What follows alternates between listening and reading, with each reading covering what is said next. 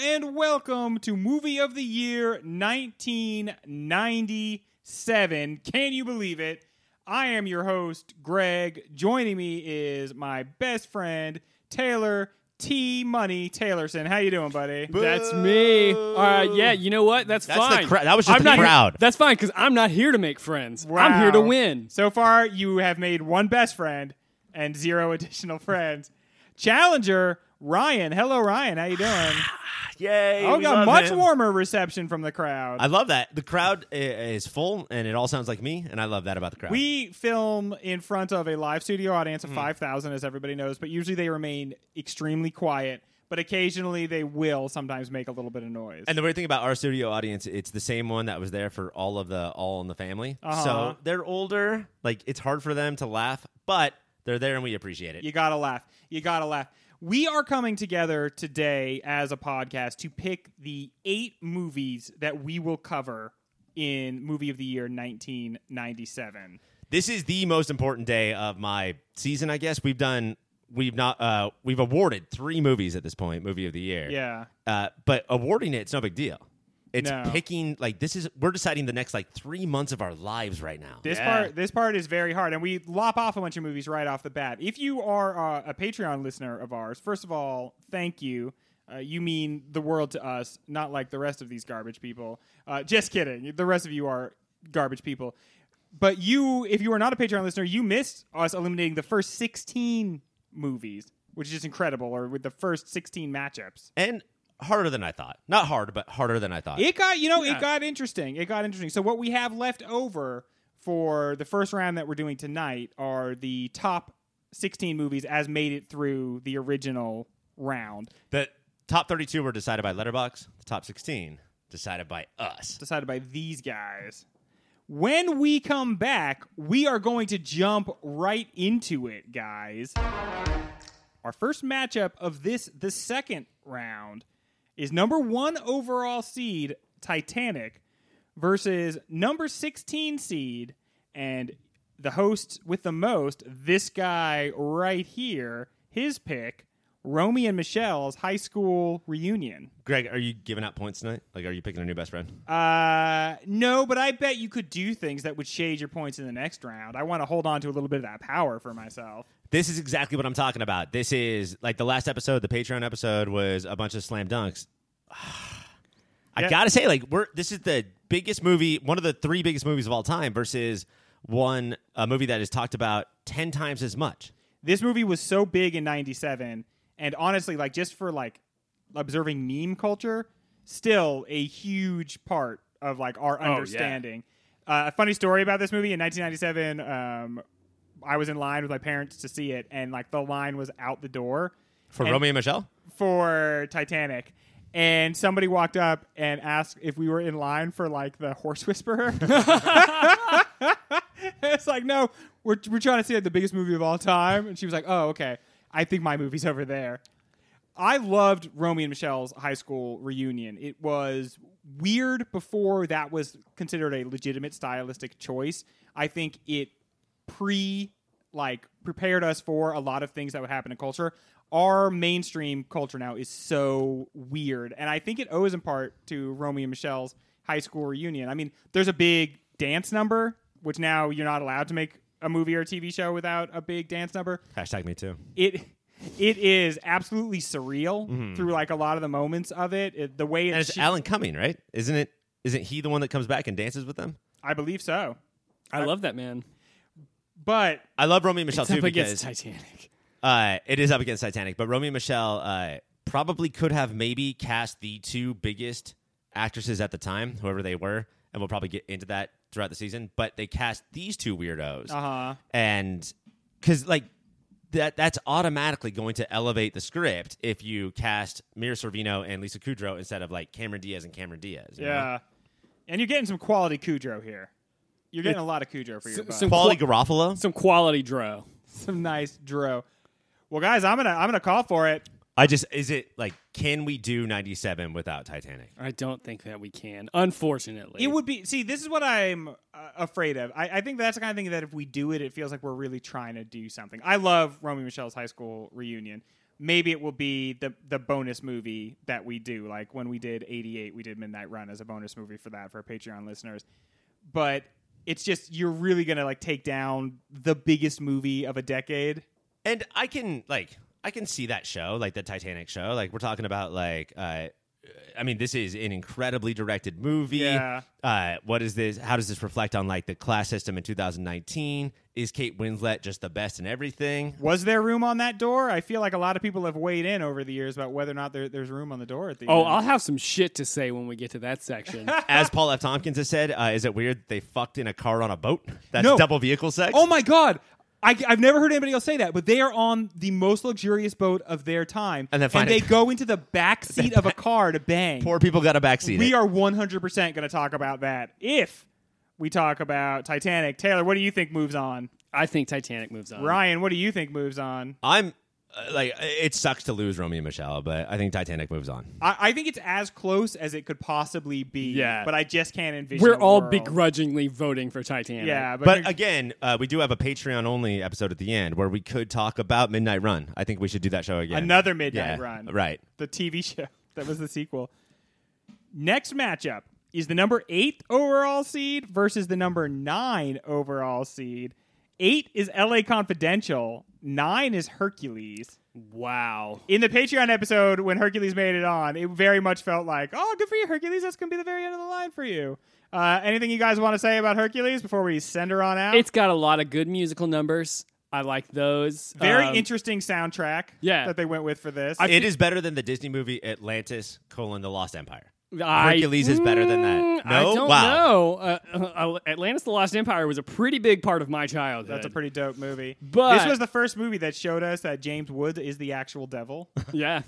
We take it for granted now, but back then it was revelatory. I do have to give this movie props as well for being the first Disney movie in my recollection where they were like, what if we just made like this cartoon character like really like obscenely sexy in a way that is very uncomfortable? It's James Woods and then also Danny DeVito. Just basically plays Danny DeVito. Like, oh, yeah. This is like the Robin Williams. I don't know. Just let them go do their thing. Also, something that I always liked. I never saw Hercules, but something I always thought was kind of fun is like if you know anything about the story of Hercules, you know that like he's going to kill that woman in the movie with his bare hands and their two kids in a fit of rage brought on by Hera. So like, that's kind of just like fun, you know, like what they do at the end, like 10 years later. And it's just like, well, actually funny. You should mention it. Hercules kills his family with his bare hands. All right. Then he does his labors. Everybody have a good night. It's also how L.A. Confidential ends. So we're going to get it either way. We are going to get it either way. Ryan, what do you think should move on? It's going to be very difficult for you two to, like talk me out of L.A. Confidential not winning the whole damn thing. Can I just say I am prepared for both L.A. Confidential? Well, for L.A. Confidential, I am prepared for you to say this is the perfect movie. Mm-hmm. I am prepared for you to say that at least one time. Yeah, that's gonna happen. And I will say a lot of things like its flaws make up, like lead into its perfection. You know, I like that. It's weird that there's no cartoon bunny, but I'm ready to deal with that. Taylor, what do you think should move on? I think L.A. Confidential. I think it's pretty clear that L.A. Confidential is moving on. In fact, it's weird to me that they're the 8th and 9th seeds because it feels like they should be separated 1 and 32. Quite a bit. When we come back, we're going to get to the next round of matchups. Our next matchup is number 4, Boogie Nights versus number 20, 420, what?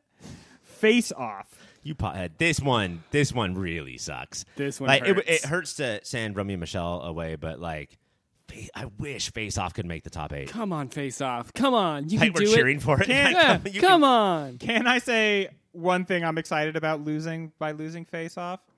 There is a part where it looks like the bad guy is the good guy, which you guys are probably familiar with. That's the premise of Face Off. So the bad guy is in the good guy's house. And he's like, hey, look, you've got an attractive teenage daughter. And the movie tastes like a peach? Yeah. The movie makes you deal with that for like 3 minutes. Oh. And it's a really long 3 minutes where this girl is kind of like, is my dad giving me vibes? And you guys, like, that might have been the beginning of something in culture that I hope we are like almost on the other side of, which is like, incest is not hot. Please stop putting it in stuff. Even implied incest like this. It's really gross to watch these two characters in that scene. I don't want it. Yeah, right? Like, I don't need that. So you hate Boogie Nights, but you have to begrudgingly vote for it so as to not watch Face Off. The other thing I like about Face Off is that before Face Off, Nicolas Cage and John Travolta were like two of the top tier, always nominated actors. And then John Woo was like, no, what? That's ridiculous. And then really showed how hammy and stupid these two guys were. And it was magnificent. It's a fun movie. I mean, I do enjoy Face Off. It reminds me, like, it feels kind of like inspired by those movies of '88 that we covered last season, where it's just a lot of big, stupid action and a lot of like funny jokes. A lot of like just leaning into how stupid the premise is. You can't just hack off somebody's face and put it on the skull of another person. Just so everyone knows. And then they look exactly like that. If it wasn't for Face Off, we wouldn't have Fast and the Furious, and we wouldn't have This Is Us. Like, it really gave birth to both of those things. It gave us both of those things. Boogie Nights, this will be our second P.T. Anderson movie. The first one was Magnolia, and I feel like it was rocky. It was like, it wasn't beloved. It wasn't, you loved it. I did. And I loved talking about it, but I felt like it didn't perform as well as we might have. The one thing, though, that I took away from that movie was, as an older man than when I had seen it originally, was that was made by like a 28-year-old dude. Mm-hmm. So it was pretty good. It was pretty good, like, for being 28 when you made it. This movie, though, no one disputes that this is, like, a great movie, right? Some people argue this is his best movie. Yeah. I disagree, but it is dope. I love Boogie Nights. Is any part of you guys excited to watch a movie about porn? Yes. Yeah. About porn? Yeah. It's going to be some boobs right in it. There's no stepmoms in this porno. No, because nobody had thought, like, people hadn't thought to do that yet. Or there might be, like, some porn that was a little bit like that. They're not creative yet. Yeah. Yeah, there is a lot of shit talking on this movie. I think that, like, people think it's cool to say Boogie Nights is not that good, but I think that if we were to watch it right now, do a show about it, which seems like it's going to happen, then we will have some shit to say. Uh-huh. But ultimately, like, it's kind of a tour de force. Like, there's so much going on. It's the movie that taught me roller skates are very hot. Yep. Thank you, movie. I had no idea. I just thought they were boots with wheels on them. But no, apparently they're somehow sexual. And now I know that, and I will know that forever. Taylor, what do you think should move on? Oh, it's Boogie Nights. Ryan? Boogie Nights. Congratulations, Boogie Nights. The next matchup is number 5, Jackie Brown, versus number 12, The Game. This feels like a tough draw for The Game.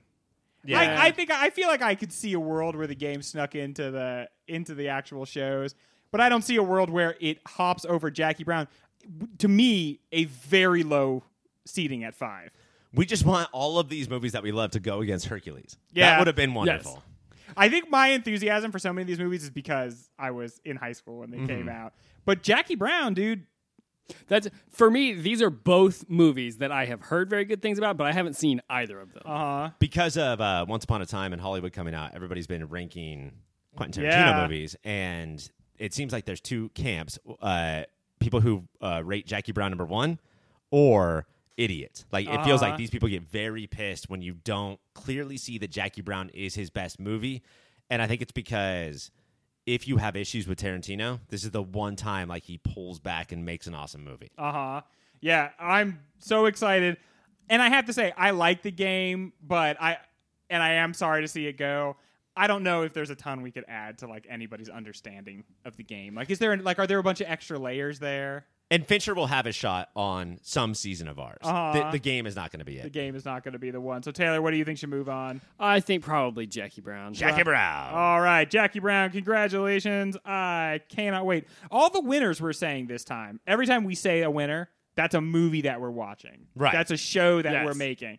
That's exciting. Like, Jackie Brown was always going to be one of these movies, but I am so looking forward to that week. Yeah, in the Patreon show, like, we would move a movie ahead and be like, who cares? It meant nothing, yeah. But if we move a movie ahead now, we're doing it, We're actually doing it. It's actually happening. When we come back, even more matchups actually happening. In our next matchup, I want you guys to think very hard about what it is we do on this show. Fuck. Okay? And what we mean to create with this, our most important art. It's number 2, Good Will Hunting, versus number 19, Gattaca. So Gattaca was an upset in the first round. Okay. And now it's going against Good Will Hunting. How stringently do we need to be stewards of the show that we do? Yeah. Very hard. Like, Good Will Hunting is a huge movie that people still talk about. So people are asking, like, I have these apples. What do you think of them? Good Will Hunting changed Hollywood, right? Like it changed movies. It gave us not just two like mega stars. To this day, we will begrudgingly go to see Matt Damon or Ben Affleck movies, but really all we want is the two of them together. But and also like it kind of like brought on like this era of the indie, or like brought more attention to like more indie-ish movies, right? Young filmmakers kind of doing it on their own. Yeah, and going to film festivals, and that's the way that you might make it, is because it was that one guy, Harvey, what's his name, Weinstein, who did it. But some bigwig with a cigar in the back could make you a star overnight. So I will do this. How about this? I will be willing to put Gattaca into the Patreon only list, and like maybe we might do that as the Patreon, if like, because Gattaca can't move on, can it? I don't think it can move on over Good Will Hunting. I just think it's a dereliction of duty if we do, like we can't, because we got a temporary hard on for Gattaca, push it over a movie that like had way more of a cultural imprint. We're basically like Al Pacino in Dog Day Afternoon, just chanting over and over, Gattaca, Gattaca. That's I feel like we do have a duty to do, to put Good Will Hunting forward. But if you ask me which of these movies I actually want to watch, it is absolutely not Good Will Hunting. Let me ask you this. Do you guys think that if you, out of 4 stars, do you guys think that if you watch Good Will Hunting right now, you would give it 2.5 or lower? Like, do you think it might be a bad movie? No, I think that it has some rough patches, and it bears the hallmarks of young filmmakers and people who hadn't fully seen the world and understood it yet. But people who were very empathetic and had high emotional intelligence and did see things well ahead of their years. So I think it's a mixed bag. And you know what's cool about it? Because it's the late 90s. Grosse Pointe Blank got booted. My pick got booted in the last episode. And one of the reasons that's a bummer is because of Minnie Driver. She's just the best. She's in Good Will Hunting. And she really saves every scene she's in. But I think Gattaca would give us a lot to chew on. But if you said to most people, like, yo, you remember that movie from 97, Gattaca? They'd be like, what? And a big factor of what we do is not just pick the single best movie made, but there has to be some 97-ness, and Good Will Hunting beats Gattaca in that, and it has to have some timelessness, and obviously pop culture has weighed in. Good Will Hunting has that over Gattaca. Right. That is fair. If we watch Good Will Hunting and hate it, that's fine. But but I would also say I don't think that we have John Wick today without Gattaca. Whoa, explain.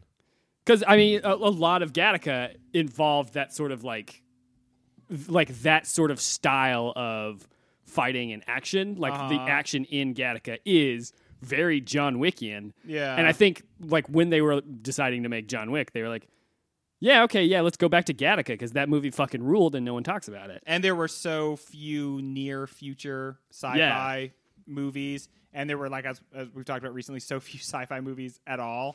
Plus all the near future or far future sci-fi movies were like, everything's bullshit. Nothing matters. And this one was like, no, but what if this was the actual near future? Yeah.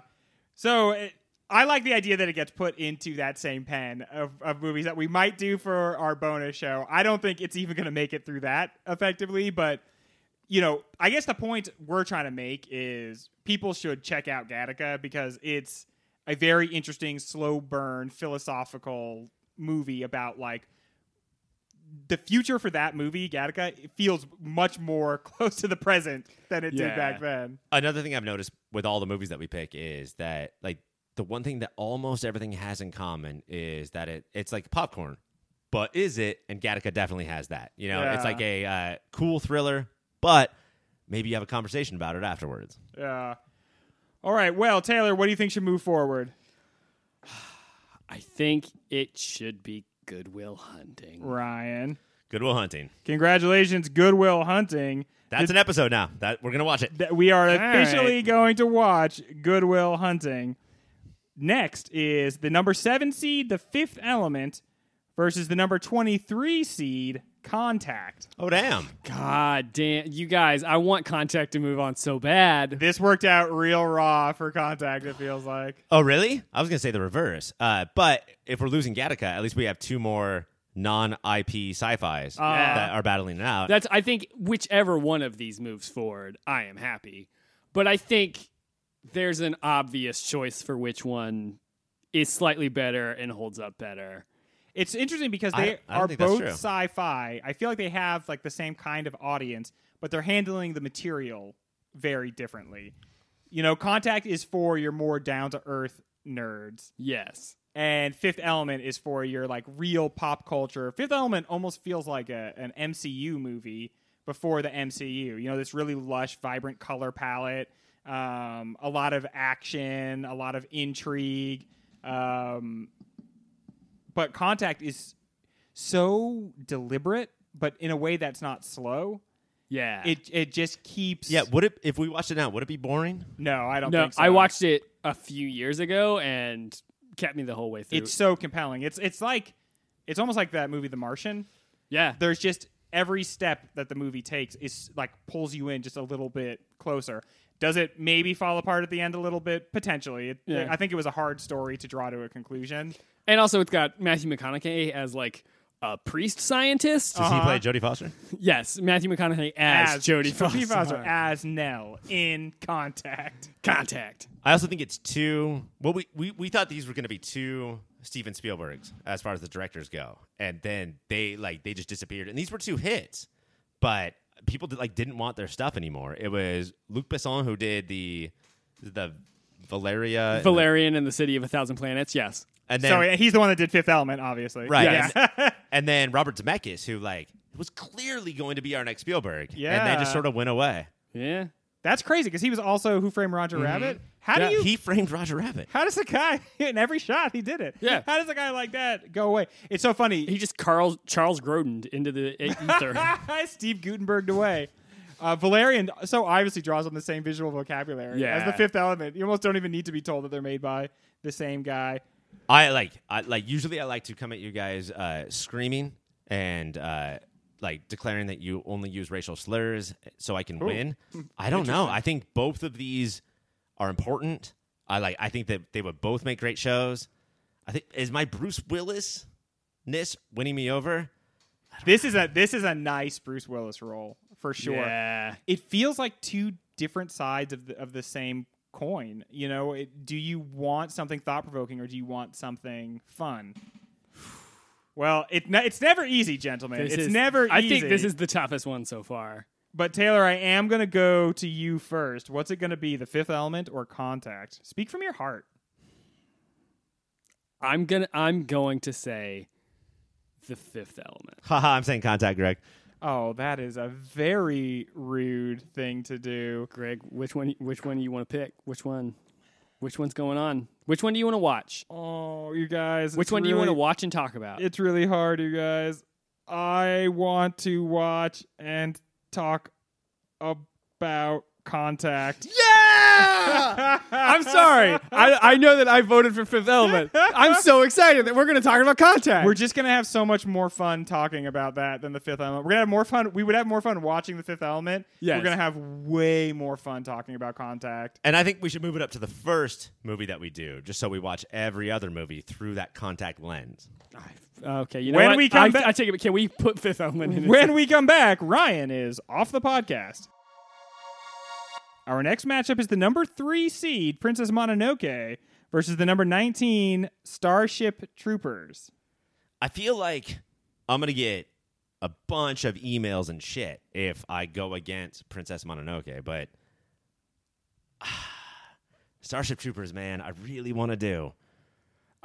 Starship Troopers is a movie that I enjoy, but I feel like it is a little bit pulpy, over the top. Like, there is more intense stuff underneath it, and we could talk a lot about it, but I feel like Princess Mononoke is gonna be like, it's one that I've heard referenced as one of the best Ghibli films that they've ever put out. I don't know that we can in good conscience put Starship Troopers over, but well, either way we're gonna be racist against Asians or racist against Brazilians. Yeah, that's and true. There's so many of them. Like, probably at least a Brazilian. 2 or 3 Brazilian, maybe. 2 or 3 Brazilian. I feel like, in the case of this one, either one of these is going to be a good show. In the last round, ultimately, for me, what made Contact win out over Fifth Element is I imagined the Contact show, and I thought, I'm so much more interested in that show than I am the Fifth Element show. That's not the case here. I think that there is a lot about Starship Troopers that's pulpy, but I think that, like you kind of alluded to, that's an attempt to do something. Yeah. This whole thing is shot like a propaganda film or like a propaganda poster, but really it's questioning the things it seems to be celebrating. And I think the book was as well. And we could maybe, if we do the show about Starship Troopers, talk about the book a little bit, which is kind of bonkers. If you can believe it or not, the book based on the movie? Watching the novelization of the hit movie. I really enjoyed dipping our toe into Japanese cinema for our 88 season. Akira blew me away. Obviously, like Taylor and I loved Akira, Ryan not so much. But the movie that really like surprised me with how much I liked it was Spirited Away. Totoro. That's what I meant to say. The movie that we actually did. I think Akira it's about spirits. Yeah, Akira was an interesting movie and an interesting show. I don't think it like gels like a lot of these like movie of the year winners do. But Totoro is an all-timer like that, and it was one of the few like big Ghibli movies that I haven't seen, and I've never seen a bad one. There's no like stinker, you know. This is Mononoke is the only movie of our Sweet 16 that I have not seen. So I think that is really weighing on me too. I have also not seen it, and I really want to rectify that. And it's fun to do it for the podcast. Yeah, that's. I think the thing that is a lot pushing on me is what Greg said, which is I am very into this Japanese animation. And also, he's literally pushing you right now. Yeah. Right? That's not fair when you're trying to vote. No, I'm fine with it. No, I'm good with it. Little Chevys. But also, like, this is a movie that I have not seen, and I feel like even if we don't select it, I'm going to watch this movie. I've seen Starship Troopers enough, and I'm like, all right. If we choose Mononoke, can we put Starship Troopers on the 12 or 13 movie long Patreon list? The one that we're going to have a Patreon show where we do a bracket of the movies that we put in the Patreon. We're going to do a Patreon season. Wait, that's a good idea. We need way more Patreon content, guys. They're paying so much money. And you know what? We thank them for it. They're awesome. It's not like these absolute crumb bums that just come and take everything for free like little greedy guesses. Also, it costs $1 to not be a crumb bum. Yeah. Join the Patreon. Don't be a crumb bum. And you can give that to me directly if you see me on the street. You can just hand me that $1. We'll have no problem with that. Well, guys, I do think it's time to vote. Ryan, what are you going to vote forward? I'm going to go with my heart. Yeah, you got to listen to your heart. It's going to tell you what to do. And I'm going to just sort of know where the room's going anyway. So I'm going to say Starship Troopers. Taylor? I am going to say Princess Mononoke. Yeah, I do like the world where we do the Starship Troopers show. I do too. But it's kind of fun to have a movie that is big, but that I haven't seen in the bracket. And I just have a really good feeling about it because of that studio and because of how much those movies...